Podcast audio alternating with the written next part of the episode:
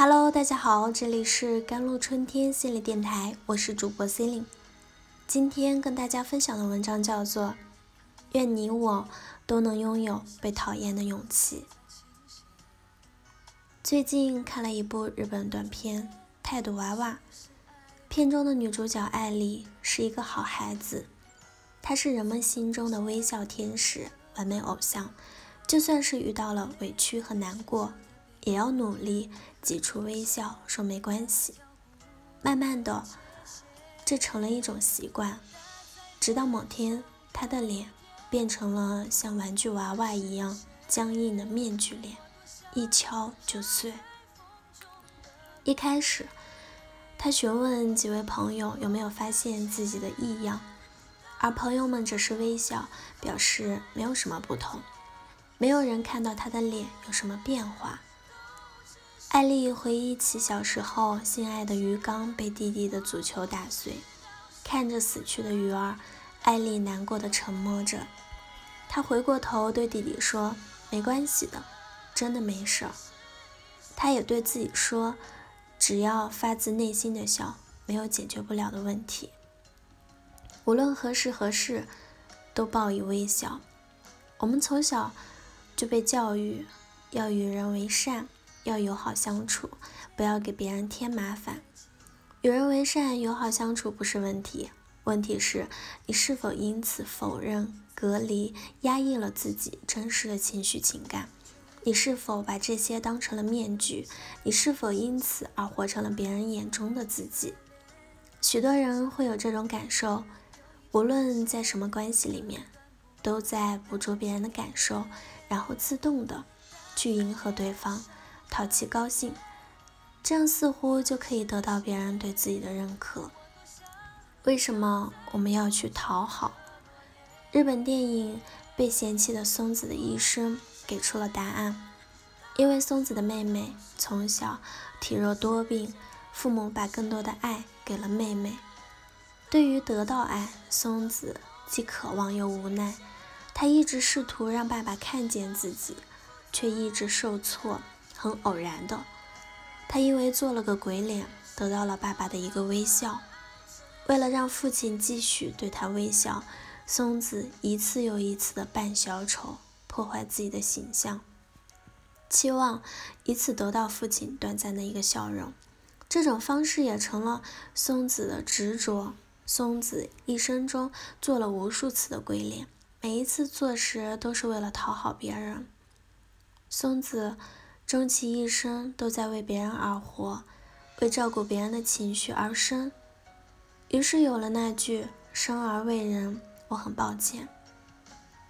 太宰治在《人间失格》里写道：“我想到一个办法，就是用滑稽的言行讨好别人，那是我对人类最后的求爱。我靠滑稽这条细线维系着与人类的联系，表面上。”我总是笑脸迎人，可心里头却是拼死拼活，在凶多吉少、千钧一发的高难度下，汗流浃背的为人类提供最周详的服务。而且，无论我被家人怎样责怪，也从不还嘴，哪怕只是戏言，于我而言是如晴天霹雳，令我为之疯狂，哪里还谈得上还嘴？只要被人批评，我就觉得对方说的一点都没错，是我自己想法有误，因此我总是安然接受外界的攻击，内心却承受着疯狂的恐惧。讨好，只为不想被抛弃，被抛弃感甚至都让人不敢奢求亲密，转而执着于形式上的被认可，从未被看见。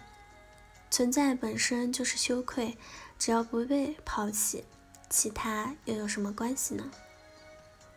经常说没关系的人，内心早已是遍体鳞伤。同时，因为害怕被抛弃，所以面对可能出现冲突的时候，我们又戴上了面具。很多人的好相处，是因为害怕敌意与冲突。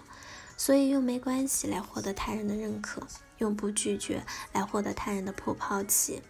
明明很生气，我们说没关系；明明很委屈，我们说没事儿的。我们不但骗过了别人，也骗过了自己。我们用各种防御机制来防御自己的情感，来说服自己的意识，总是太在意别人的感受，却忽略了自身的感受。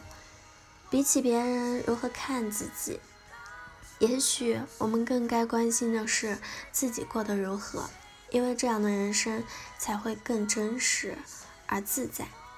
不要被完美的态度娃娃的样子所欺骗，人见人爱的是戴着面具的木偶娃娃。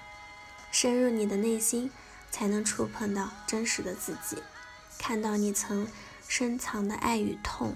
你会看到你的内心藏着一个孩子，那是最真实的自己。人见人爱的完美，就像个陶瓷面具，一敲就碎，难以相处的真实。就好比有血有肉的躯体，流动而富有的弹性。从今天起，试试做个难以相处的人，尽情尽兴的给讨厌的人甩脸子，光明正大的给喜欢的人说情话，肆意的活在生命的痛快之中吧。好了，以上就是今天的节目内容了。咨询请加微信公众号 JLCT 幺零零幺，或者添加我的手机微信号幺三八二二七幺八九九五，我是 c e l i n e 我们下期节目再见。